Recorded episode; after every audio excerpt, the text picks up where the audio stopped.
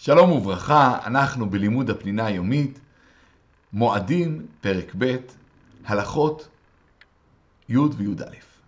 אמרו חכמים במסכת סופרים, שמשך השנה קוראים את חמש המגילות, שיר השירים בפסח, רות בשבועות, איכה בתשעה באב, קהלת בסוכות, אסתר בפורים, ומברכים על קריאתם על מקרא מגילה.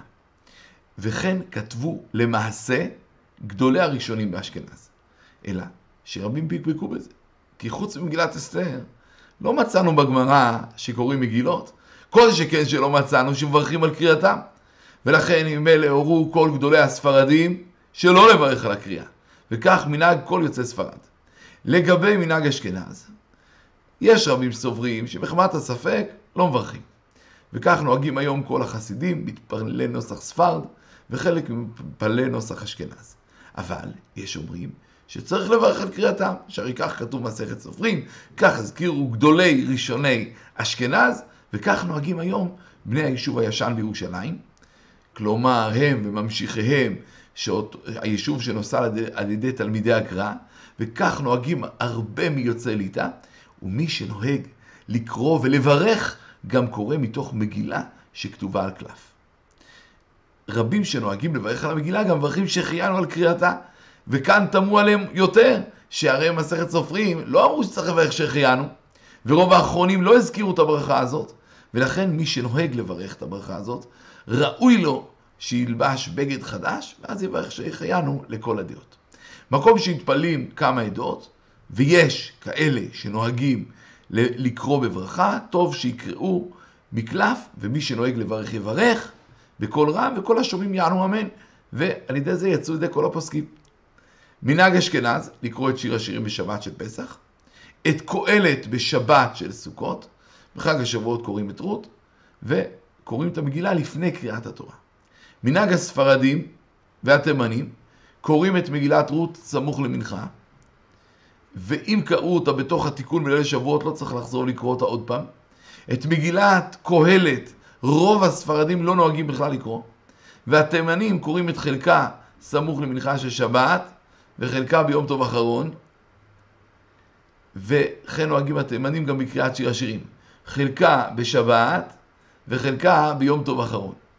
והספרדים ועוד רבים מבני כל העדות נוהגים לקרוא שיר השירים אחרי שמסיימים את ההגדה של פסח. ומכאן נעבור לדיני הבדלה ביום טוב. כמו בשבת, כך גם ב... מוצאי יום טוב, מצווה להיפרד מהחג וההבדלה. מה זה הבדלה? כלומר, לציין בדיבור את ההבדל בין קדושת החג לקדושת ימי החול.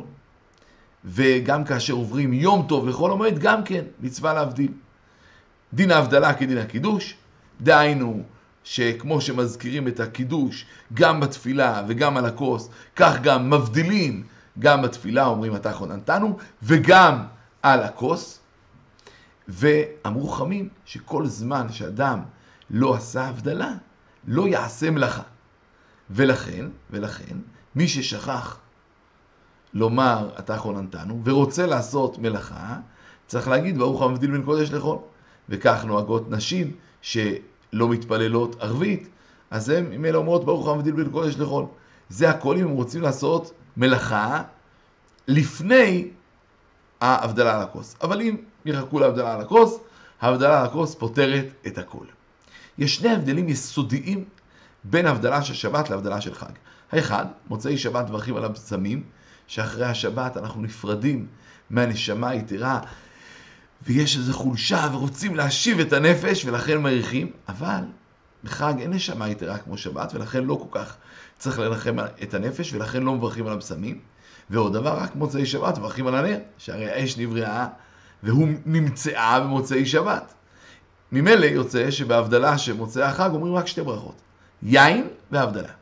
עוד דבר, מוצאי שבת נוהגים כולם להגיד פסוקים של ברכה, זה זמן מיוחד של המשכת הברכה מהשבת לששת ימי המעשה. אבל מוצאי חג אין בו סגולה כזאת, ולכן מנהג אשכנזים שלא לומר פסוקי ברכה, מנהג הספרדים לומר. ונסיים בשאלה, מהם שניים או שלושה, תלוי למנהגים השונים, ההבדלים בין ההבדלה של שבת להבדלה של יום טוב. שלום, שלום.